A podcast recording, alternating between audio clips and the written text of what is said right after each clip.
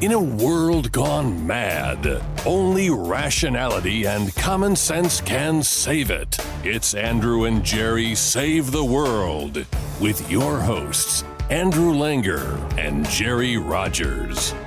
And now, here's Andrew and Jerry. Well, hey there, everybody. Welcome to another episode of Andrew and Jerry Save the World. Episode 40 Andrew and Jerry Save the GOP, which I think all of us are in agreement. It definitely needs saving. Uh, I am Andrew Langer, Uh, Jerry Rogers. uh, who is a little under the weather. Jerry's a little logy today. I am. Um, you know, burning the candle at both ends, my friend. You know, it's and- funny. It's funny you say that. I thought Yeah. about that today, where where I really don't feel well, and uh, and usually if I'm not feeling well, it lasts a day or two, whatever. But uh, this has stuck with me now for a while. It's going around, my friend. I'm telling you. Yeah. I, I thought we were talking about this yesterday as you were trying to figure out what you were going to do in terms of the radio. Yeah. um and and uh I, I told you i've got family members who've gone through this we've got friends who've gone through this this is a there's some stuff uh going around um you know and it's it's anyway it, it can it can stay with you so you know i'm glad you're home i'm glad you're there uh, i myself jerry am nursing a really nasty bout of tendonitis in my achilles tendon so i'm hobbling around uh like uh, uh someone who's hobbled and that's not fun. And I got to I got to get it all I got to get it all cleared up by tomorrow because I got to we're driving to New York tomorrow and and um it tends to exacerbate it uh, uh, uh driving. Um, what what what is the injury? Well, it's it's tendonitis in my Achilles tendon. So if you're in traffic and you're sort of moving your foot and stopping and starting and you're rotating it, I, basically what happened is I wore I wore. God, we really need to go down this rabbit hole. I have a pair of dress shoes. Um, and this sounds like a, a problem. Anyway, it- You were injured by your dress shoes. I was I well I was injured by driving in a pair of dress shoes that I shouldn't have been driving. oh driving. my It's a pair of a pair of uh, a pair of uh, wingtips that I should have been driving in.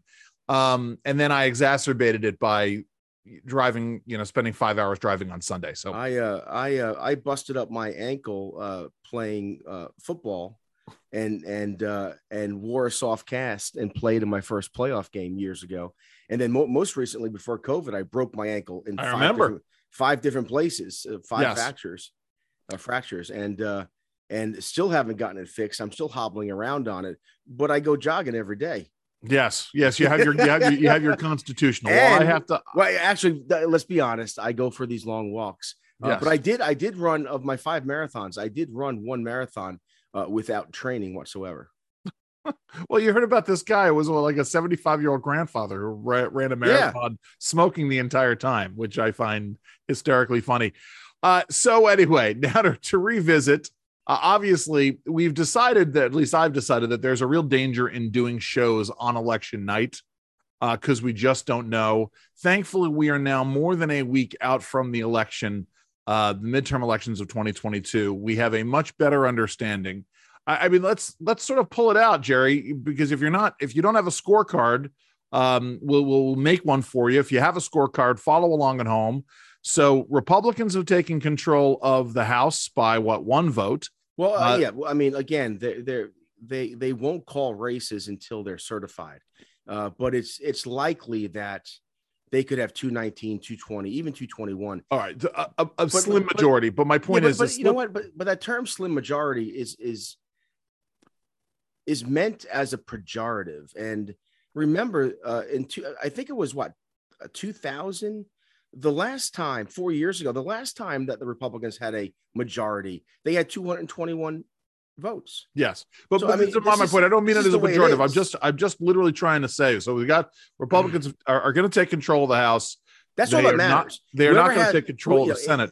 for for our listeners, uh, when it comes to the House, the only number that matters is 218. Yes, but but yes, and we'll get back to this. I just want to I just want to set the score. All right. Uh, Republicans, Democrats have maintained control of the Senate. Um, we have No, this runoff that's happening. What? Democrats. Democrats maintain control of the Senate. And and on Sunday, uh, Donald J. Trump Jr. announced no, Donald J. Trump Sr. announced that he is running for president. So this is this is this is where we are right now uh, in America, uh, and and it sets up this thesis because obviously, given the election results, um, and and you know, again, yes, Jerry is correct. Um, 218 is all that matters, and it, it's all that matters for a whole host of reasons, not the least of which is setting the agenda and pushing back on the Biden agenda, um, but also being able to put a stop to whatever Joe Biden would want to do in the last two years of his first term. All of those things are important. Nevertheless, uh, there are some serious mistakes that can be made moving forward. Uh, not the least of which is, you know, this question of of Donald Trump and what Republicans need to do about Donald Trump. Um, and, and so we, because of the discussions that Jerry and I have had over the last week, this is why we are having now this discussion. Andrew and Jerry save the GOP because, like, we, we've been to this dance how many times, Jerry, where Republicans have snatched defeat from the jaws of victory. Um, and they go out and, and what is it that Grover Norquist said? There's a stupid party and there's an evil party. Yeah. And Republicans tend to be the stupid party. Um, yeah. Although, so although I'd like to some, uh, just some context on this, yes, and, and that please. is um, the real trouble with the midterms in terms of perception is that Republicans and their allies overpromised. If you look at what actually happened, it's exactly what the polls said would sure. Happen.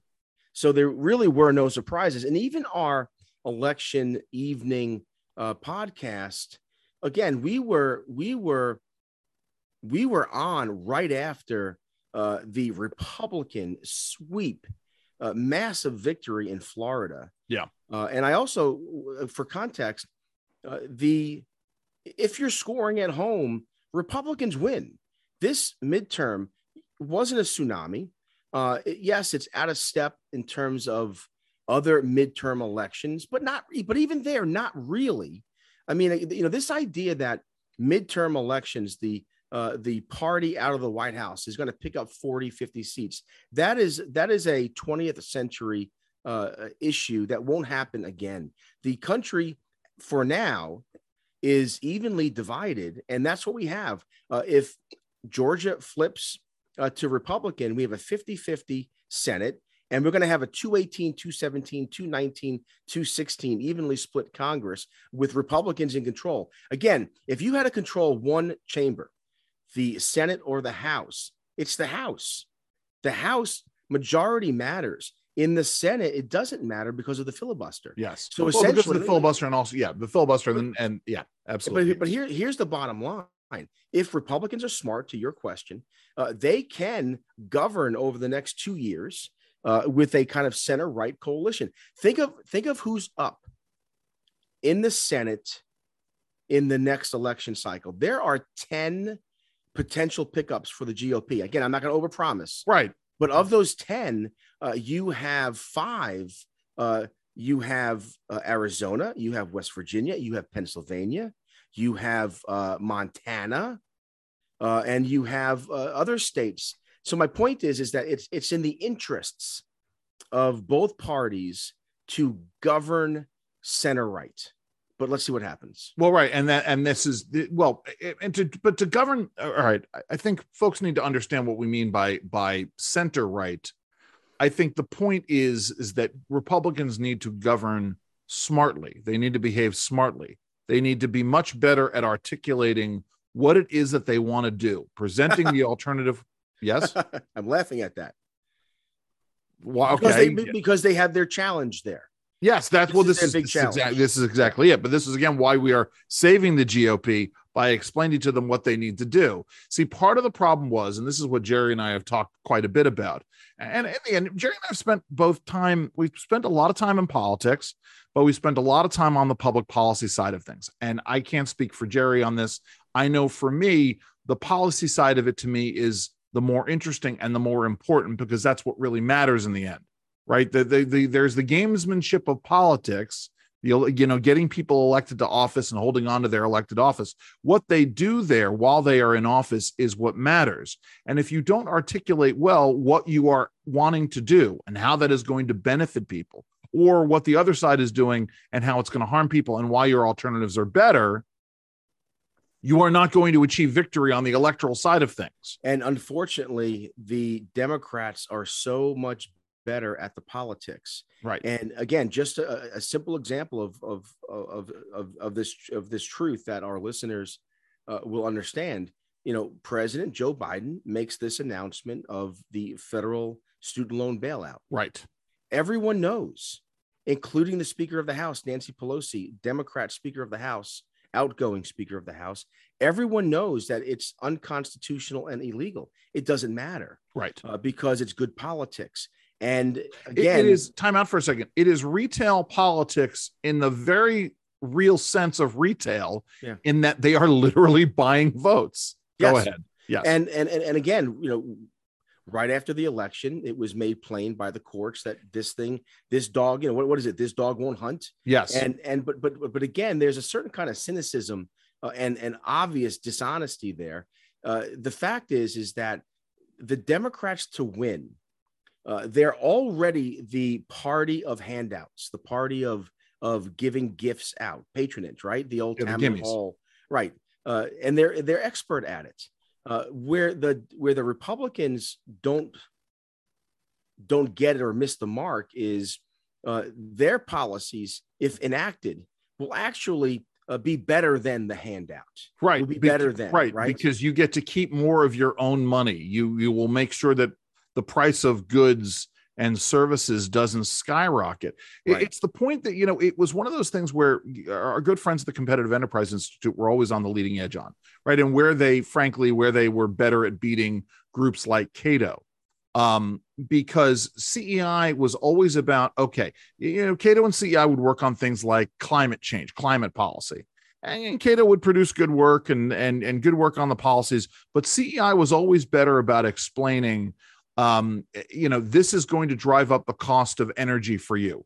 This Right. is going to take away these kinds of cars from you or make the cars you want to drive more expensive. One of the most effective videos, as I recall, was uh, a video that CEI put out where they showed somebody trying to ride a bicycle in the snow and and underscoring that this is what this is what the left wants from you they Right. want you in cities riding your bicycle in in in, in, in the, snow to work right this is Right. certainly the case in baltimore and, and ahead again, not not meaning to jump a topic here, but Yeah. but but here it seems that the the plain truth of how rotten the economy is and high inflation, high energy costs, high gas prices, uh, the border crisis, uh, wa- wage, uh, you know, wage uh, decreases. Um, these were self-evident. However, this is where the Trump factor uh, impacted the midterm elections in a great way, and that is where there was a swing voter who had inflation as a top issue, but was concerned about the chaos, so to speak, of a Donald Trump.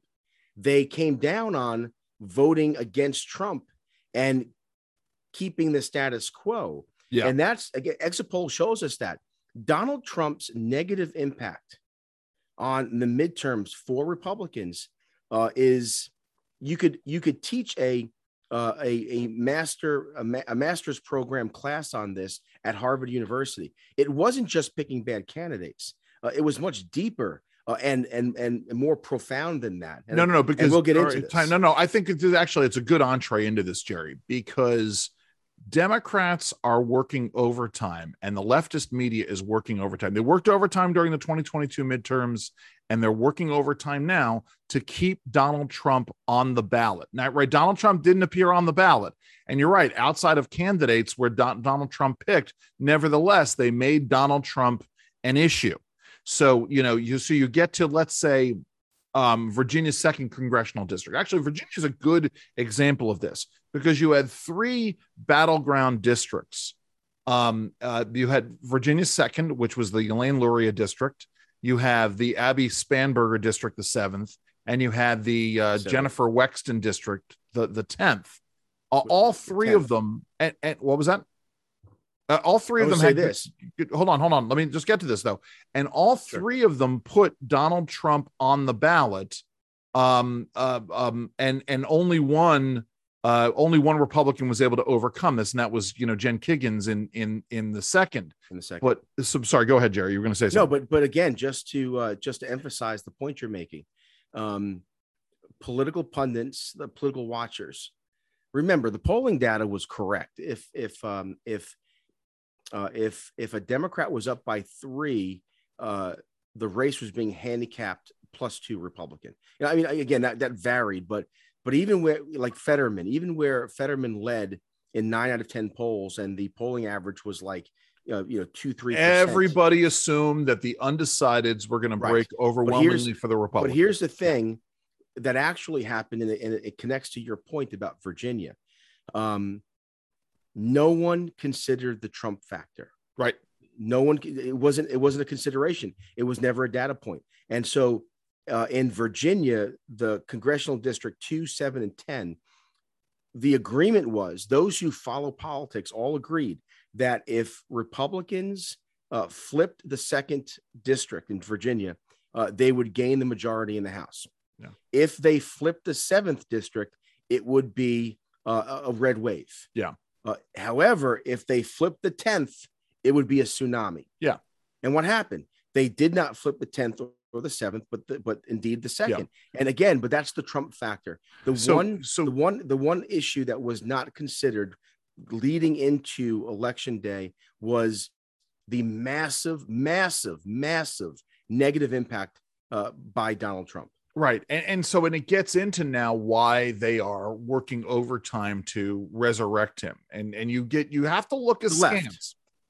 Well, actually, we'll get to the looking askance at anybody on the right who is promoting Donald Trump and why that they're doing that. But it, it is, I find it incredibly fascinating, uh, as well as incredibly disturbing that we're not getting reports out of the DOJ that they're finally admitting that there was nothing in the documents at Mar-a-Lago that they that they raided right? Or the or the Rudy Giuliani non-indictment. Or the Rudy Giuliani non-indictment, all of which came coming out after after the election, right?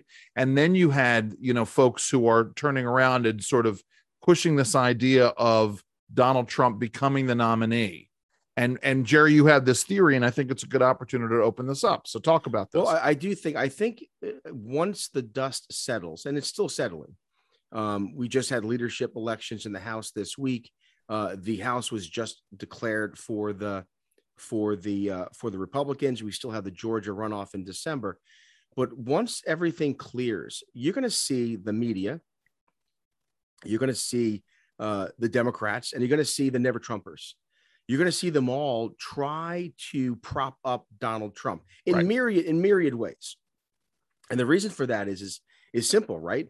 Uh, the Democrats need Trump to win. Right. The media need Trump for ratings, and the never Trumpers, the grifters, they need Donald Trump to earn a living. Right. And it, it gets down to a couple of different things. They know that the more that they can prop Donald Trump now, um, the more oxygen they can suck out of the legitimate debate, right? The right. more the more we are talking about Donald Trump, someone said it online, and it was a brilliant comment to make. Uh, the more we're talking about Donald Trump, the more uh, Republicans are losing. Uh, the me, more let, we're talking about Joe Biden, the more Democrats are losing. I'm sorry. Go ahead, Jerry. Let, let, let, me say this. And what I mean by propping up, I don't mean praising him right. or giving him credit. Uh, just keeping him relevant in the race, baiting him and baiting uh, his uh, his uh, his his uh, supporters. Let me give you an example. There is a uh, there is a political operative, um, infamous, famous, depending upon if he ever ran a candidate against you or not. His name's Rick Shaftan. And uh, Jersey guy, New York from the Bronx, a hardcore, roll your sleeves up. When he when he gets into the trenches with you, his candidates really go for the jugular. Yeah. He was also uh, a massive pro-Trump early adopter, right? Trump speaks his mind. He pushes back on the establishment. He, you know, he all the things that you wanted the you wanted to be uncovered by the establishment trump was doing he loved this guy. Well he recently uh, posted something and to me it was stunning. Uh, he said that the democrats the media the never trumpers baited him the entire campaign. They baited trump they baited him and he took the bait. Yeah. where he went out and did the rallies taking focus off candidates onto himself. But then even the announcement uh, his announcement at, at Mar-a-Lago on the 15th, that also he was baited into doing that. Right. Right. They started. So one way to prop up Trump is to give praise to DeSantis. Right. Right. Because that baits Trump to come in and do what? Criticize. Also, it baited him to make an early announcement.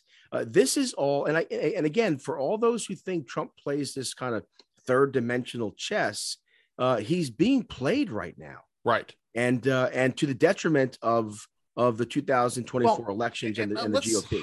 I want to be really clear about something because I think that you know people change over time and circumstances change over time. This is not 2016, certainly not 2015, but it's not 2016, and Trump is not who he was in 2016. No. Um, Donald Trump had not been president.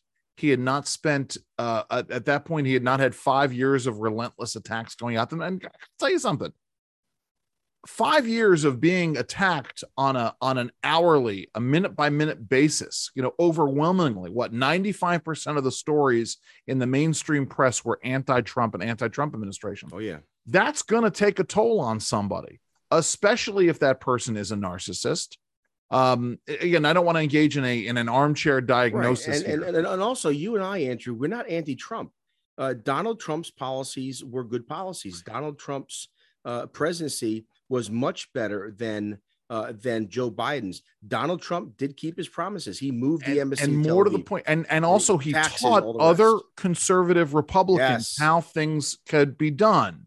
You know, if you just stick to your guns and you do fight, um, you can engage and you can have major policy success. You just yes. have to be willing so, to fight for those things. Yeah. But my my my point my point is this: is that you know just because we first were Trump agnostics, or Jerry was an anti-Trumper, and, and I was more agnostic, and then we became Trump supporters, uh, does not mean that we are so, sort of that that we are missing the greater game now. That Trump is going to somehow turn around and surprise us once again in the same way that he surprised us in 2016. Right. Um. And and we now see this given what has happened in the two years since Donald Trump, almost two years since Donald Trump left office, and most certainly what happened in 2022 with the elections and the exit polling. Data matters in all of this. Yeah. And, um, and, and sorry, go ahead. And, and, and again, Donald Trump, I watched his uh, Mar-a-Lago um, announcement. As did I. He hit all the right political themes in terms of uh, pushing back on uh, issues that are related to religious liberty and to the pro life issue and to cultural issues and to wokeism and to the economy and to China and to manufacturing. He hit all the right issues. He's right on the issues. His problem is, is that as he's doing that, he lies. He tells untruths. And I yeah. look, I always thought he got a bad rap here because he would exaggerate sure. he'd be called a liar. Then Joe Biden would lie, and he would be he the lie would be explained. Yeah, they call so them, I, or they call he just he tells stories. He he right. Joe Biden. But the just, bottom line is is is what really offended me was uh was and again maybe I shouldn't be offended because it, it, it's who he is. Uh, that he he had no self awareness. Uh, he made the case that his endorsed candidates actually were winners, yeah. and that and that the vast majority, 80% or whatever number he used, uh, won reelection. In fact, he took credit. Again, I, I almost threw up a little bit in my mouth. He took credit for the House majority. But the problem is, is that that's all not true. Yeah. It's demonstrably not true. And in fact, it's the very opposite that's true. Donald Trump cost Republicans the Senate. He cost Republicans a greater majority in the House. He cost Republicans the governorships. Listen, Charlie Baker, like him or not, uh, liberal Republican governor of Massachusetts, uh, um, could have run for another term. Trump threatened to go after him with a pro Trump candidate in the primary. Uh, and so Charlie Baker said, the heck with this, I'm not going to run. Yeah. What happened? Democrats pick up the seat. Same is true all over the country. Look at what happened in Pennsylvania. Uh, the the the the sitting senator Republican uh, Pat Toomey, wildly popular, uh, very good senator, young man. Again, Trump came in and said, uh, "I'm going to run someone against you." Toomey said, "Well, the heck with that." Yeah. So he retires. And what happens? Uh, then then a Trump candidate wins, Oz, who was from New Jersey, who's pro-choice, who was a carpetbagger, and and we wonder why uh, the uh, stroke damaged Fetterman lost. That's again the Pennsylvania the Pennsylvania race should be the this is what Trump did.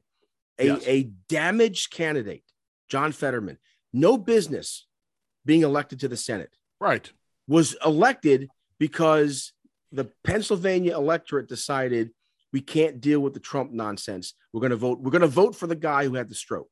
Yeah, That should I- right there. That should tell Trumpers want to I want to talk about this. about that issue about the issue of of fatigue um because that is also a huge Yeah, issue here i mean when we talk about this the, the issue of discussing politics and discussing ideas i'm not operating under any illusions that a desantis or a Kristi Noem or a Nikki Haley is not going to be savaged by the press in the same way that Donald Trump is. I don't think they come with the same liabilities that Donald Trump does. but they're going to go after them.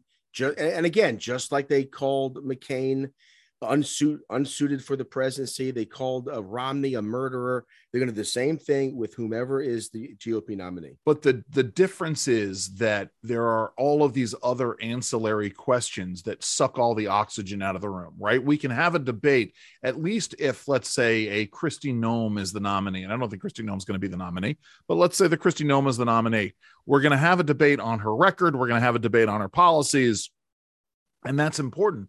With a Donald Trump president, you know, presidential campaign in 2024, it's when is he going to be indicted? uh, is is should a, a twice impeached president uh, should uh, should a twice impeached president be able to run? Uh, is should a you know we're going to have the legal question as to whether or not Donald Trump engaged in an insurrection and whether or not his uh, uh, campaign itself is violative of the Constitution. All of these questions about the legitimacy of the candidates, the candidacy itself, Right. are gonna are gonna suck all the And again, out of the room. A- a- a and, and hold on for a second because uh, I want to talk about my fatigue.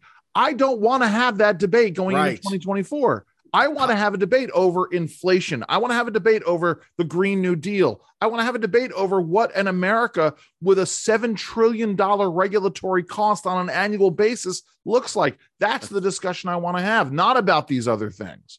And and call me provincial, uh, call me a RINO, call me whatever.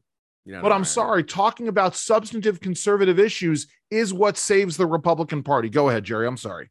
Well, again, if you, you- you're 100 percent right. If if Trump wins or wins the nomination, the bottom line is, and this is what Trump supporters will say. And again, we we are we're Trump supporters. We just don't think he should run again. Um, but those who are uh, those who are sticking with him this time, the grifters, uh, and the and unfortunately, I say this, there is this kind of cult of Trump. Uh, so Yes. the cultist, the cultist, and the uh, and the grifters are going to want him to run regardless. But they'll say rightly, they will say this, and they'll be correct that it's unfair. The the impeachments were uh, were out of order. They were not they were not legit, and they're right about that. Yeah, sure. Uh, and the Mar-a-Lago raid was not legit, and they're right about that. Uh, and a lot of the a lot of the civil suits and and, and other legal uh, questions the president, former president, is facing are not legit, and they're right about all of it. But here's where they're wrong, though. I think Trump himself, just in terms of being a, a Republican voter, a conservative, he disqualifies himself in two areas. Well, you know, regardless of the fatigue, you're right. Regardless of that, he's a drag. Uh, he's a drag on on on elections. Uh, you know, he, the the the the reason why he disqualifies himself is twofold. Number one, um, the lockdowns. Donald Trump caved on the COVID lockdowns, Uh, and you and I talked about this. I talked about it on my radio show. Uh, that you know he had no real power to to reopen the country. Yeah. but he did. Have, but he did have the purse strings. He could have used the federal budget. He could have used public health monies. He could have used um, uh, the the persuasion of the White House uh, to force governors to reopen the economy. Uh, he he not only did not do that, but he caved to Fauci and Birx, and that's a big issue that hasn't been discussed yet. If I'm DeSantis, I'm focusing on the Trump lockdowns. The second thing, and I'm going to throw something at you. All right. I'm, I'm going to make your head spin, Andrew. Uh, the second thing is there was no insurrection on January 6th. The Democrats, unfortunately, made No. this into a partisan affair. So we never really got to the bottom of what happened, what the president knew and didn't know, and all the rest of it. I wish there was a more uh, a, a, more comprehensive bipartisan investigation. It didn't happen because the the, the the the Democrats play politics. But here's the thing: we know is true, and we know it's true because Mike Pence has uh, has gone public. He had this, and I read it, this chilling op-ed in the Wall Street Journal, yeah. and that is that Donald Trump was asking his vice president to do something that was untethered from the law, untethered from the Constitution. The president was asking the vice president to do something the vice president had no authority to do. And that to me disqualifies Donald Trump from running again. What Donald Trump should have done, I'll say this and I'll, I'll give you the word. Donald Trump should have, it was a raw deal. Yes, the election was rigged 2020. We've gone through this. Yes. It wasn't rigged in the way that Donald Trump and the grifters said it was rigged. It was rigged in a much more deeper, profound, comprehensive way, but that's neither here nor there for this. But what he should have done was, you know what? I got screwed. I got screwed by big media, by big corporations, by the establishment. But you know what? The the democracy, the, the republic matters more. I concede the race. I'm going to work with Joe Biden to make sure the transition is smooth. But guess what? I'm coming back and I'm going to get you. Yeah. And we wouldn't be having this discussion about Trump today if he had done that. You know, it's, it's interesting. Um, um, because listen, I, I can talk about, you know, my theories about Donald Trump's mental state on January 6th and sort of, sort of a break from reality, but, but let's set that aside because we've talked about the issue of ex-presidents and, and, and Donald Trump being lacking in being a good ex-president part of it right? If Donald Trump wanted to run again, now he did some things right. He's done some things right. The creation of the America First Policy Institute. That's a step in the right direction, right? You create. He, yes, but he didn't do that though. What do you mean he didn't do that? That's not his group. I mean, he didn't found it. He's not there. He's not. He's not leading it. Well, he's he, he's uh he's he's, and you know my understanding is is that it's the those who are present. The um uh you know and you, you know who they are. It's uh it's it's uh it's his uh, his old economic advisors and and the rest who are doing it. Donald yes, but I've been a- under the impression that this is that this is sort of the extension of this is the the policy brain trust in waiting you know yes. from the former administration and, and again i i, uh, so, I agree with that but it, but it seems to me to be a brain trust disconnected from the body well but they may be doing that on purpose as a way of as, as anyway set that aside for a second okay my point is so you you create the brain trust and you create sort of you know the alternative vision in a way that is more connected to the make america great what is it magaga now it's it's uh it's make america great again great again whatever it is um but but you know but then the other part of this is they should have taken the steps to create the entity that was going to go and fix all of these election rules that cost Donald Trump the election back in 2020. Uh, and would have worked overtime to safeguard the, uh, the the deficiencies in the electoral process. Right? Donald Trump gets up there and he says on Monday night, was it Monday? And it was Tuesday night. Um, I'm going to uh, I'm running, and the the when I'm president, I'm going to declare all of these things that the president can't declare in terms of election law. Um, but right. but you know, where were you? What were you doing? What were your people doing over the last two years besides being sued by or besides offering up advice to lackluster candidates for governor in Pennsylvania, you know, what were you doing to actually fix these problems that went down the road? I'm sorry, Jerry, go ahead. While Ron DeSantis was literally reworking, recreating the political map in Florida. Right. Um, what was Donald Trump doing in terms of uh, early balloting? in terms of a network around the country. Uh, the bottom line, he sat on a hundred million dollars. Uh, we know that the candidates he endorsed were outspent, outraised uh, 10, 15, 20 fold. Yeah. You had some races where Hassan had, you know, tens of millions of dollars, and the Trump candidate in Vermont, in, in New Hampshire, uh, uh, Bolduc, had 2 million. Right. Well, you can't compete 50 million versus 2 million. But where well, was Donald and, Trump? And, and also the other part of it, right? And and and maybe spend some of this, right? A hundred million dollars spent on a national campaign to re work those voter laws, to file lawsuits to challenge those voter laws, um, all of the all of that could have been spent in substantive work, but instead it's it's spent on creating, I guess, a war Donald, chest going Donald into 2024. Trump, during the campaign, when we were fighting for a majority in the Senate, his candidates came to him and asked him for help. Yeah. And what he did was, well, I'll let you rent my list. and for every dollar that you raise, this this is true. Go. This is an. I'm, I'm going to give you for every dollar that you raise, 99 cents goes to me, Donald Trump, and one penny goes to your campaign. Uh, listen, my this my is, this is this is not a serious Donald Trump. God bless him. Uh, he's a, not a serious person or not the serious person that we need for 2000. Listen, all I know is uh, my my favorite my favorite uh, little little gem of the last week was when he when he took a big crap on Glenn Youngkin, um, and he said, "Hey, Glenn Youngkin, you owe me because I did a rally where I appeared by telephone for you. It's crazy. I, I mean, I, it's like, I mean, the only thing that sort of less impactful Donald Trump could have got said was, "You did a rally, and I sent you good vibes." I sat there and I meditated in my chair, and I said, "Oh, oh, yeah, Glenn Youngkin, I'm gonna send you good vibes." that that was the that was the only step beneath. You know, hey, I'm gonna call you by telephone while while you're while you're running. But, um, but there are there are some good signs, right? I mean, you had a number of potential candidates for 2024 come out and say uh, that Donald Trump shouldn't run. Uh, you had his well, former this... his former defense secretary came out yesterday. Espen, is it Espen? Esper. Esper, sorry. Yeah, Mark uh, come out and say that Donald Trump is not fit for office. See, okay, uh, all right. I want to just say this much. I think the rhetoric saying that Donald Trump is unfit for office, I think that plays into Donald Trump. It does. I think, I think that but, that spurs. But for the first time, though, when they said this before, I'm not sure. Uh, it, it was. I'm not sure how serious it was. It was a, but but listen, uh, we can't underscore this.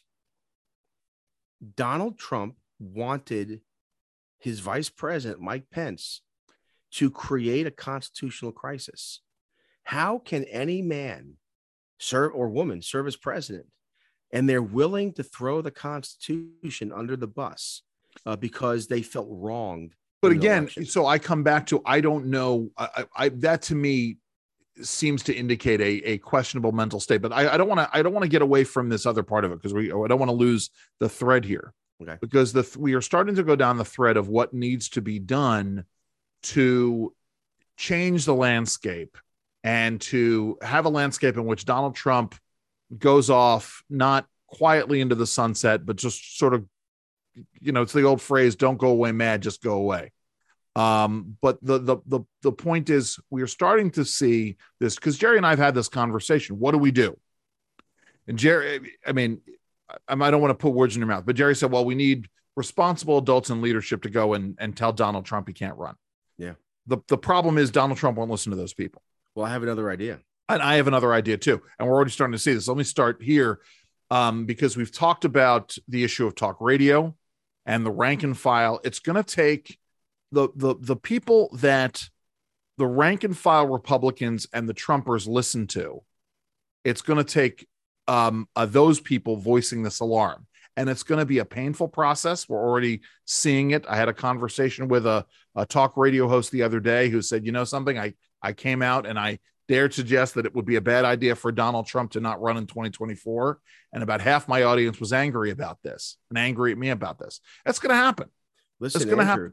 I've I've hosted two shows at WBAL yes. since the election, and I've taken a similar uh, uh, point of view that we're discussing today. And overwhelmingly, the Trump supporting audience agree with me. Now, again, well, okay, it's, that's, that's good to know it's anecdotal, but yes, and, and the plural of anecdotes is not data. But the point, and but as I'm saying, so I, I've had this conversation, you know, and it's just gonna it's just gonna take time. The other thing, and we are starting to see this, and this is the more important thing, Jerry. It's the money issue. We have had two billionaire Republican donors say they will not support yes. Donald Trump going into 2024. Yeah.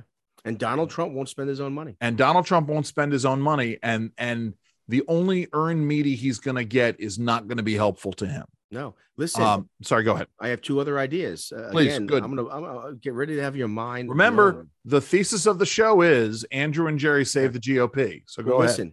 So, if the GOP is serious about moving past Donald Trump, then why not introduce ranked voting in the primaries? Oh, oh, I am not a. I, I Boy, let's coming let's, back once again. Let's take five minutes. Let's not a fan minutes. of ranked But choice voting. I'm not a I'm not a fan either at all. Um, but in the primary in this year in the, in, in the primary leading to 2024, uh, ranked voting will will get rid of him. It will get rid of him, but I don't think it will produce the strongest candidate. Okay, I think it'll. I think second- it'll. I, I think it'll be. I think it'll be. I, I think it would produce a right. I mean, Well, not really, right? I mean, if you vote, if you're voting for, if you're voting for Donald Trump, uh, again, let's speculate. Let's have some fun. We don't usually do this. So let's say the field is Trump, uh, Hogan, Noem, Haley, DeSantis, Cruz, um, and some others. Uh, if you if you're a, if you're a Trump voter, your number two is who? is DeSantis. Is but my problem is if you're DeSantis, if you're, You're not- you're- you're number How two. about how many people? How many people? But the, here's the problem, Jerry. What happens if we do ranked choice voting and everybody has a, a, a, a- candidate who's not Donald Trump as their first choice, but they pick Donald Trump as their second choice, and all of a sudden through ranked choice voting we get Donald Trump Yeah, as the nominee. I, I guess, but that's that's. I mean, just doing the math in my head, back of the envelope. Listen, don't- I, I will say this much. You know, I was, um, I say this, you know, the Republican primary last year um, had uh, um, uh, had uh, ranked choice voting, and my candidate lost. but then again, it comes down to I'm Where, no where- longer I'm sorry, in Virginia. in Virginia. Yes, yeah. So Glenn Youngkin, I, I say this, Glenn Youngkin got the the nomination through ranked choice voting. Um, um, It worked out, didn't it? and it worked out. And know, yes, and I, I, I, I that's why I was giving the caveat. Um, and the caveat, of but course, that- again, it, it- ranked ranked choice uh, primaries uh, for the presidential might be a way to move past Trump. Uh, the second, maybe I, the yeah. second way is uh, to have Republicans who now have the gavel and committee uh, committee uh, committee oversight, House oversight, uh, to do a legit investigation on what happened on January 6th. Not all this nonsense about uh, trespassing and the and the shaman who's dressed in a in a in a weird outfit, but You actually, shaman, yeah, right, shaman, shaman, yeah, shaman, Sherman, yeah, shaman, yes, squeeze the Sherman, shaman, shaman. shaman, baby. that's But, a, that's um, Michael. I like Michael saying shaman. Jackson Hey, word. shaman. Yes, yes. Uh, but but have a real investigation that focuses on the day, January 6th, and uh, what was or, or or the days leading. Again, take the take the. I, I encourage our listeners go and read the Mike Pence uh, piece in the Wall Street Journal. Yeah. it's chilling what happened, and why not have a committee investigation, a House oversight uh, investigation on what the president was pushing the vice president to do. Yeah. That alone, that could knock him out of the race. Uh, well, or or it or it could, and it could or could you know knock Mike Pence out of the race as well. I mean, it's you know it's just You know, it- it- but this goes, oh yeah, but this goes to our to our thesis of the program. Um, January 6th wasn't about finding the truth. The committee, the the January 6th committee. Yes. January 6th committee uh, was never about finding the truth. It was about baiting, uh, about propping up, about pushing uh, Donald Trump on the electorate. Brilliant. I mean- Democrats are brilliant. Yes, yes, keeping keeping it revived, and we thought that we thought in the end that that you know folks would be, and rightly so, right? That folks would be much much more concerned about The about irony is, again, inflation look at than anything else. uh, one one day it'd be fun just to go through all the data.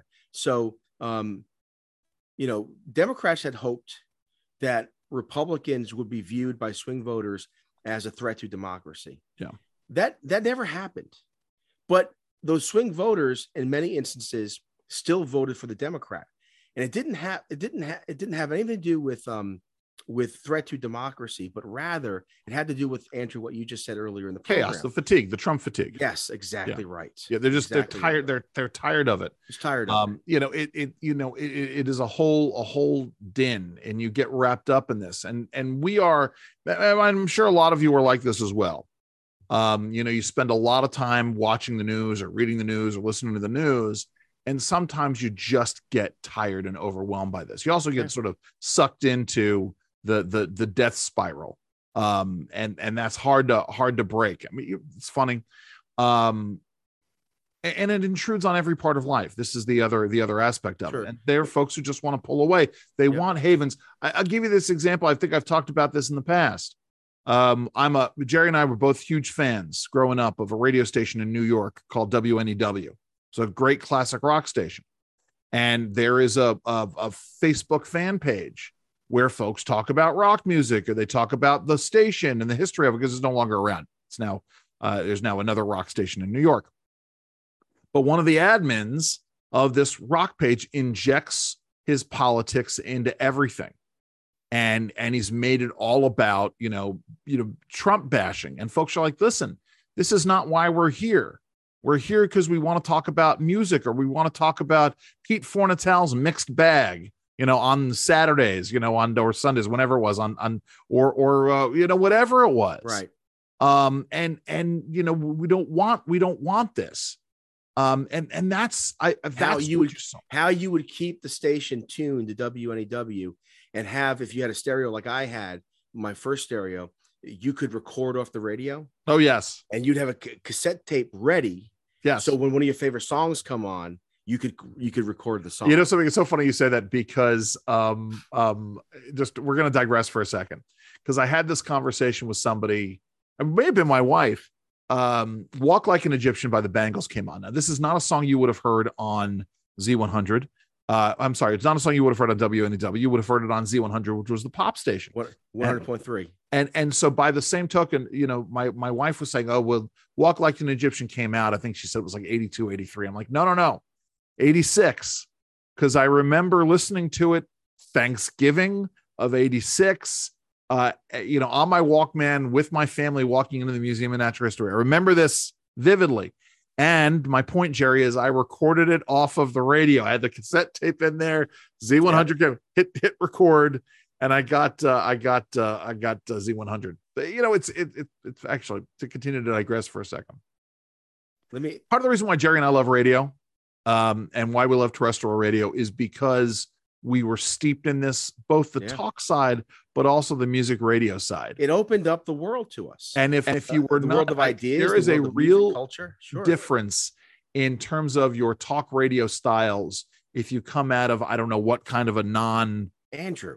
music radio tradition, yes, go ahead. Andrew, um, I remember in 1977, I was a kid, Liam's age, and uh, and my father and I, because we didn't have cable and there wasn't cable options, and Yeah. we didn't go out to the bar to watch to watch it, but we would listen to Muhammad Ali fights on the radio, Sure. on the radio. Yes. Like we listened to Well- baseball on the radio. We listened the the the, songs that we loved. Uh, my first time ever hearing Elvis Presley was on WHN. As a, uh, I will in- in tell New you, York City. I remember being in the WHN. car. I remember W. Sure, WHN, of course. It was the country western station Yes. in New York. So, so AM, I- by the way, AM. well, w, listen, WABC. A lot of folks Right, was remember also- was yeah, a was a remember that, music yeah, station yeah. on the AM dial. I um um I will never forget. It's maybe the first time I ever really asked something of a friend's parent. I was in the car with a with a friend's mom, like my friend and his mom. I don't remember where we were driving, but she was you know running through the dial. Right, that you had an actual dial that you would turn. And Baba O'Riley by the Who came on. Yeah. that synthesizer introduction and she went past. I'm like, wait, wait, wait. What I heard it. that? And Go I'm like, back. can you please go back? And she went back. I, I remember it, remember it vividly. Um, you know, you know, that whole thing, the power, the power of radios we talk about. Let me, Anyway, let me let, let me ask you a question. and then and then we got I want to shift gears for the yeah, yeah. But let me ask let me ask you a serious question. So, just a couple three days ago, depending upon when folks are listening to this, um, earlier this week, Donald Trump announced his run for the presidency. yes. What has he done since then? I, How unorthodox is this? Usually you announce and there is a media tour, uh, there are interviews, there's a push to go out and do rallies or to meet and greet. He's doing none of this. and what and what is he and what is he yes what is he doing productively for this see this is this is the, the the essence of trump in the end is that it was all about this he went headlong into this announcement people advised him to not do the announcement we want to focus on Oh, I to say- Georgia. I want, I want to comment on that if you don't Yeah. mind. So there was a lot of talk leading up to this, um, a lot of media reporting. So it wasn't just uh, political talk here in DC. Yeah. Um, there, there was, um, there was uh, reporting that Donald Trump's closest advisors were pushing him to, uh, to say that he would want Ron DeSantis as his running mate. And as I'm reading this, I'm shaking my head because Andrew, what does the Constitution say about? oh they have to be from two different states have to be from two. So again, I'm reading this report, and I'm like, yes and other people are saying oh well we'll get ron desantis to change his residency to somewhere else but again, it, it, you show- know, it, it no, showed. no you change your residency to somewhere else But who's listening? Yeah. who's he listening to? Who who are these advisors? Now, by the way thank you telling him, which is another, no understanding another of what's point, going on. another another big difference between now and and 2016 is he does not have the same team that was surrounding him then uh, a team of legitimate professionals who understood what you needed to do to become president the people who are surrounding him now are people who have had abysmal track records whether it was the 2020 election itself or the or the 2022 midterms and the candidates that they supported so anyway, so that's that's part of this. I want to, Jerry, I want to shift gears because there are two other topics I want to talk about while we're while we're talking today. Um, I want to talk about this marriage act uh, in the House um, because there's a lot of misinformation that's flying around out there about this. and and also what's bothersome about it is is that it just appeared. Yes. Now, mind you, it's been in the works for so many months. Um, well, a version of it passed the House in July, right? I mean, Right, that- right, yeah. but So- that so that in and of itself also right so the, suddenly appeared. the the dobbs decision democrats were lying again about how uh inter interracial marriages were going to be threatened and other such things uh and so they they uh they hastily approved the act in the house although what passed in the house is not what passed in the senate yes. which I find very interesting. And what, what are they going to do about that? Um, here, here's I, I have a great I have a great, great deal of concern about this, and the the sad thing is is that it doesn't matter because it's a done deal, Right. Uh, and a done deal with no debate, no public debate, no public discussion. Uh, I don't. W- were there even hearings? Well, I, I, I don't know. I, I, I, I have no idea. But again, it gets into your whole issue of the return to regular order. I mean, so that Yeah. is so so rapidly, markedly out of order there. But the issue really comes down to what the bill says, and there are a lot of folks who are out there saying, "Oh, there are specific carve outs for nonprofits." Uh, you know, it, but but that's not the that's not the issue. There are two things that are at work here. Uh, number one, the the carve outs for nonprofits are very shaky um because in essence But explain what that means. Like, how could there be? This is my problem with this. And you and I talked. I, I just I'm gonna take one step backward, Yep. so we can take two steps forward on this Please. conversation. For the record, I think that uh, two individuals, opposite sex, same sex, uh, if they want to organize their lives and live in a, uh, you know, a a relationship, uh, it should be legal. It should be offered dignity. Uh, it should be recognized. Um, I have no problem with any of that. In fact, I agree with I, you. I, Yeah. I was an early adopter to the idea of, of civil unions. My my my my great concern here is the same concern I had with in Maryland when Maryland passed marriage, so-called marriage equality. They had these exceptions, these religious liberty protections. And I said to you on your podcast at the Yep. time, you and Mark Nugent, I think, I said to you on your podcast, I said, look, I said, I'm not, I'm not against this in principle.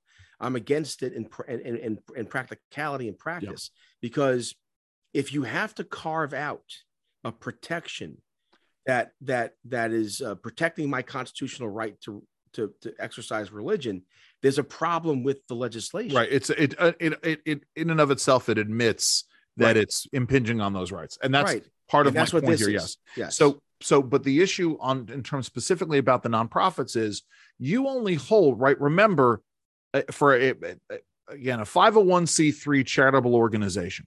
Now that is an organization that is engaged in what they call social, social welfare or charitable activity. It includes research and education and policy analysis, but it also includes churches, etc. You only hold your uh, your uh, nonprofit status, and what that means is it's the well, a it's the ability of of people to donate to you and you don't pay taxes, but also the ability of people to take a, a tax deductible contribute, make a, a, contribution that's tax deductible. I don't want to go down a rabbit hole here. I just it's important to, to say this. But, but, but, but the bottom line, a little bit, and that is if there's a Christian, uh, Orthodox Christian uh, nonprofit, and as part of participating, uh, being hired by this nonprofit, uh, you have to take or you, or you can't engage in certain activities that the nonprofit deems as immoral. So this nonprofit would not mar- would not hire you uh, if you're a uh, in a same sex relationship my my point my point is that that you can only your nonprofit status your status as a 501c3 organization is granted by the IRS and you essentially have to certify that you're not engaging in activities that are contrary to US federal law. Right. And that and that therefore that status can be revoked. That's part of the danger here. Uh, the other part of it is that if you are, let's say, an adoption agency and you're a, a faith-based adoption agency, and, and you know, something, let's say you let's is, say you're not even a Christian. Let's say you were an, an Islamic faith-based adoption agency right. and you don't want to uh, uh, uh, allow a child to be adopted who's either a not Muslim or b uh, you know outside of traditional marriage. Um, you can have your nonprofit status revoked according to this law. That is part and parcel of this. Right. The other part of this is if I am someone who is in the for profit world and I do not want to do something that acts against my conscience, this federal law seems to contradict that because I'm not engaging in the nonprofit faith based world. I'm engaging in a for profit enterprise. And we have seen people prosecuted under this. I have a problem with that. Sorry, Jerry, go ahead. I don't understand how this law is not a violation of the First Amendment. I, I, I, just don't get it. And the fact that 12 Republicans, look, these 12 Republicans want to, I think, publicly uh, put a stamp, a governmental stamp of approval on same-sex unions. I get right. that. And and and there might be ways to do that. But this isn't it. This this this this legislation uh, again, the fact it is that it is very simple. See, this is the thing that gets me, right? If you believe in gay marriage, and as Jerry and I have both said, we both support the idea. Now, Jerry talks about civil unions. I believe, you know, listen, if the state's going to be involved in the concept of marriage and performing weddings, uh, then okay, then two people can go and get married. They can have a wedding um, uh, by whomever, justice the peace, or if they want to get a bond and have somebody else marry them, that's fine. Sure. Yeah. The simplest, most straightforward federal legislation would be a reciprocity legislation, which is to say that a, a gay marriage in one state is legal in all 50 states and all territories of the United States. Sure. Right? That's and, the simplest and, and, and straightforward. and frankly, the Congress has the authority to do that by the Commerce. That's hundred percent absolutely true. That that, but, but that is absolutely me, true. Just for clarity for our for our uh, listeners, uh, the text of the First Amendment, right? Congress shall not make, make Congress no shall make no law, law respecting an establishment of religion or prohibiting the free exercise thereof or abridging the freedom of speech, uh, etc., or the press, etc. Yep, got it. This legislation, in my mind, uh, is is is picking and choosing over a religious issue. hundred percent. And and that's why it's wrong. And, and it what, surprises and me what, that 12 Republicans don't understand that. And what the but again, right? I mean, this gets into and this gets into the whole thing, right? Which which is, you know, you you pick and choose which parts of the Constitution you want to follow. Well, here, here's um, the bottom and, line. And it's, it's, but hold on, hold on. It's going to pass.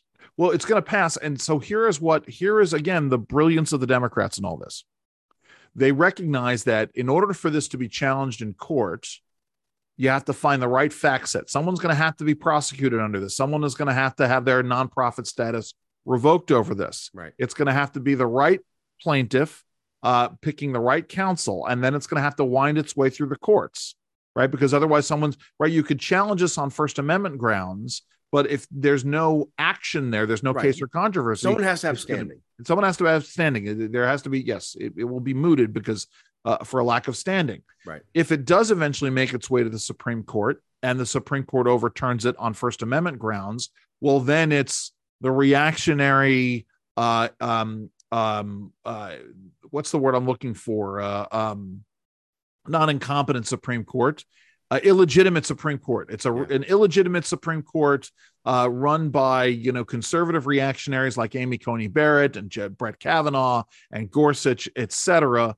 Uh, and therefore, we need to expand the court. This is you know we're going to use this as a cudgel at, at election time. Um, this is this is the this is the brilliance of the Democrats is that this is yet another thing that they know they are they're looking well down the road at this. And, uh, and, and the tool, irony is, is that the irony here is that this is a this is a layered, complex conversation. I mean, you and I, uh, uh, look, I'm a Christian. I believe that uh, God intended uh, men and women to marry once for life. That that is that is what marriage is. I don't I don't I again it's controversial. I I don't I don't I don't like divorce. I, I I don't I will never engage in divorce because it's in my mind it's contrary to God's best. But it doesn't mean I want divorce to be illegal. I don't think men and women who aren't married should live together. But I don't think there should be a prohibition on it. I don't understand, or I do understand perhaps why the our gay friends can't understand why they can't understand that I can be uh, pro-gay. Uh, I could want you to have a wonderful, uh, free uh, life of dignity, and still op- oppose on moral grounds uh, the idea of, of of of gay marriage. But more to the point, no, no, let's take it a step further. You can be pro gay marriage, and yet you're, and that our friends on the left don't understand the idea of you don't want government to force someone to act but beyond but, uh, but, but, uh, but, know, but in that's not contravention of their that- beliefs. that's not my point, though. My point is. Oh, I thought that was your point. No, no. My point is is that um, I'm against divorce. If Yes. my if my uh, uh, you know outside of the uh, adultery or abuse, I don't think people should get divorced. Period. I think it's immoral. I think divorcing your wife over anything outside of adultery or abuse is immoral. However, if I was a legislator, I would never vote to make Sure. divorce illegal. Um, uh, if if if my daughter or one of my daughters came to me and said they're going to live with their boyfriend, I would say no, you're not.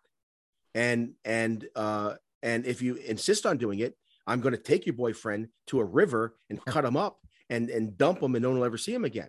Uh, because I think because I think living together outside of marriage, I think sex outside of marriage is, is immoral. But I, I wouldn't I wouldn't criminalize it.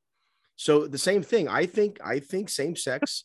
I, I think You wouldn't criminalize it for everybody else. You'd criminalize it for the guy your daughter was going to live with Yes. Because he would face the ultimate criminal penalty. I'm sorry. Go ahead, Jerry. Just want to make this- sure we're understanding The this. same thing here is is that I believe that um, same-sex relationships are immoral.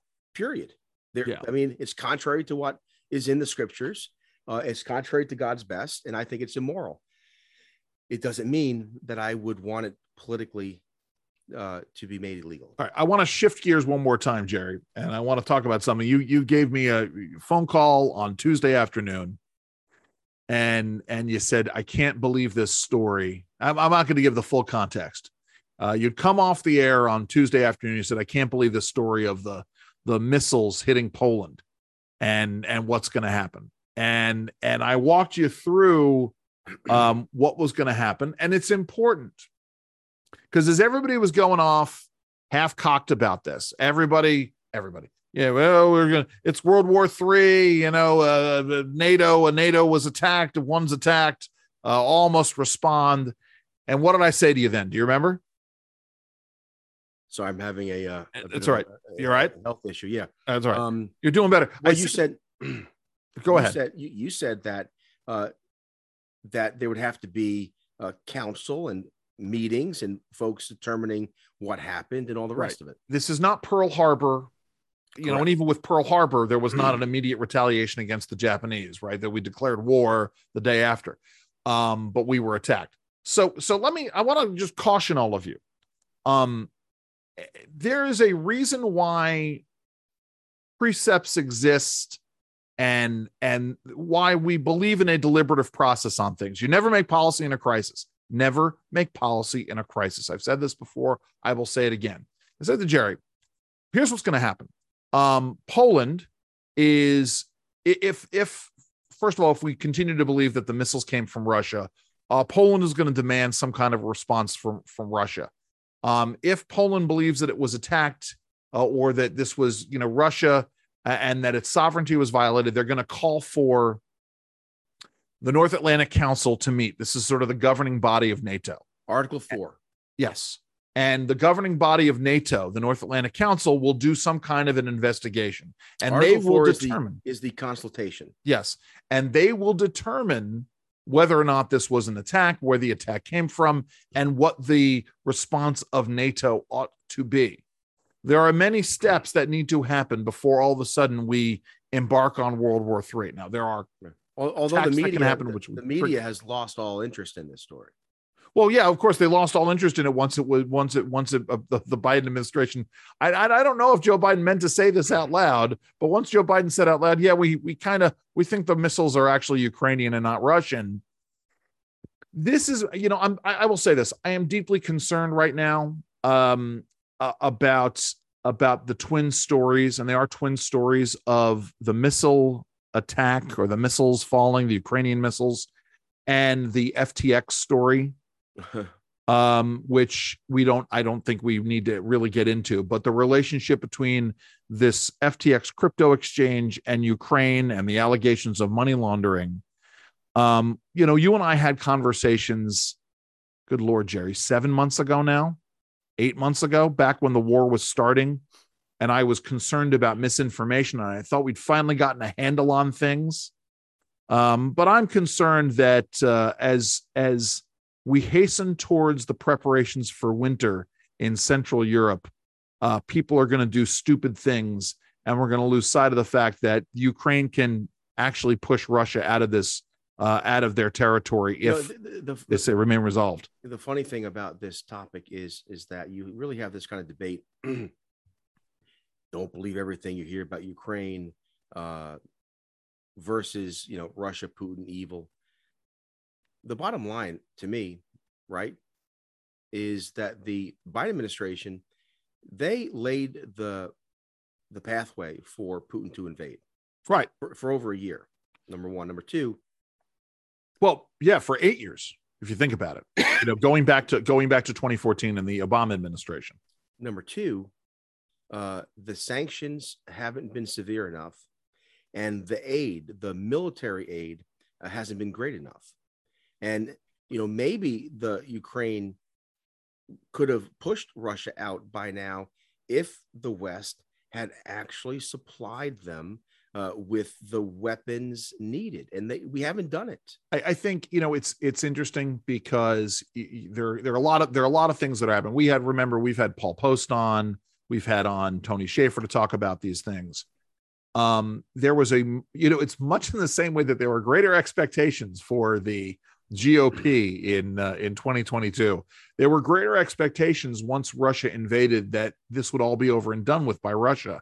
Right. And but for Russian incompetence and the U.S.'s, uh, where I'm sorry, uh, help from allies of Ukraine to keep uh, Russia out and to frustrate their efforts. But, it, but, it, but it's as if the allies, the Ukraine allies, what they're doing is it's like that Star Trek episode where they're giving them just enough aid so they can keep a stalemate.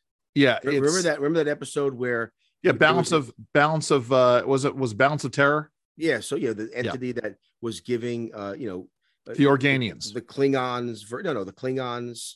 Oh yeah, yeah. The entity was the Organians. They were giving, yeah, they were giving the yes. Klingons and and the uh, the people on that one planet with the blonde people, right? It was the blonde no, no, people. No, no, no, no. What I'm talking about. Oh no, no, this is interesting. What I'm talking about is the episode where, um, for some reason, uh, uh, the Enterprise had picked up a contingency of of Klingons, uh, and there was an entity that fed off of violence and Oh. so that entity trapped the vast majority of of the Enterprise crew, trapped them, uh, and uh, so the numbers were evened Sure. and the weapons were evened, and Oh. so and so they fought each other at a stalemate. Yeah, I still think it was okay. The, yeah, I'm conflating two episodes. I, think, I still think it was the org. Anyway, it Okay, doesn't matter. whatever, Yeah. We're sort of down this road. But that's American policy, it seems to me, with Ukraine. We're we're aiding them just enough to keep a stalemate. Right, because you know, and I think part of it at the beginning was that there was never any expectation that the that that the the Ukrainians, I'm not saying the Ukraine, but that Ukrainians were going to be able to push them back the way that they did. Now that we've demonstrated what they can do, it, it, it, is more more than ever incumbent upon us to uh, work hard to make sure. I- Again, Yeah, but things but, are but, to- but, I would say this to you know because you hear lots of you know we're not going to give more aid to Ukraine. Shit or get off the pot. right. Either fund these people so they can win, drive the Russians out, or stop. Well, and that's one or the other. and and that's and that's just it. it it's at a point where we now really understand that um we can achieve a victory for ukraine without causing world war iii to ignite as long as we continue to push the effort. And you're right giving them the weapons that they need is is is the way to do it. And again this is this is monday uh, morning quarterbacking but this idea that russia in any way would even be a match uh, versus the west and, and the united states in a world war III. in retrospect is ridiculous well i mean the real i mean the real question is what would a what would a caged what would a caged rat do right what Yeah, would but, what but would even but even if they dropped a, a tactical nuclear weapon um, they would be russia would be would be would be defeated in, in weeks uh, the real the real geopolitical threat to america and a world war III potential is taiwan a fight over taiwan which china. which allow me which allow me jerry to then to then point out uh, this week's episode of the lunch hour podcast with the federal newswire uh, i interview stephen yates from the america first policy institute who is director of their china policy program. We talk about that very issue. Yeah. uh, you can find that. We have links to that up at the uh, uh, andrew it- and jerry it save the world page. it, it just shows you how incompetent uh, the uh, biden administration is Well, feckless, I think, is really. yeah. I love. I love that word in, in all of this. Yeah. You know, certainly showing up wearing a Chairman Mao jacket to uh, the G20 summit, uh, and, and, And- essentially and- engaging and it, and congratulated uh, the she, Xi to Xi Jinping. Uh, yeah. it, uh, uh, his uh, his election uh, to president to be president. Right. Yes. Well, from you know, from from, hey, from congratulations! one one fake elector to the other. Jerry, I know you're sick. When are you? Uh, you're back on on Sunday, and you're doing Wednesdays now. yeah, so uh, For the most on- part. on WBAL, you can catch the Jerry Rogers Show uh, Sunday seven seven a.m. to ten, Sunday mornings, and Wednesdays uh, uh, ten to two. No, Yes. yes, No Wednesdays. No Wednesdays. Oh, are you doing daytime? I you. It's all confusing now. You were doing going to do nights on Wednesdays yeah, you know from what? eight to eleven. I, am going to be on Wednesdays. Uh, stay tuned if it's going to be the morning or the uh, or the nighttime. But uh, Wednesdays and Sundays on WBAL. The uh, lunchtime, uh, the lunch hour podcast will be continuing through uh, the beginning of, of 2023. So please stay tuned for all of those. Oh, by the way, I I will say this much. And again, listenership has been great. Uh, please uh, leave us a rating. Uh, tell your friends, tell your family members, tell your family members' friends, tell your friends' family members. Tell somebody, somebody, somebody, tell somebody, tell, somebody. Superliminal uh, uh, uh, advertising, word of mouth. Uh, to listen to uh, Andrew and Jerry save the world. Jerry, what do you want folks to do? Find the truth, plant your feet, and stand firm. God bless you. Have a great week, everybody. Have fun. Oh, oh, actually, Jerry, I'm sorry. I mean, are we? We're gonna do. We're gonna have to do an episode before Thanksgiving, aren't we? We'll do a uh, we'll do a, uh, a special. What uh, what are the things Andrew and Jerry uh, are thankful for? An- Andrew and Jerry are thankful. I think that's good. So tune in next week for that. we are thankful. We're very blessed. Uh, Have a great week, everybody. Have fun, and please stay safe.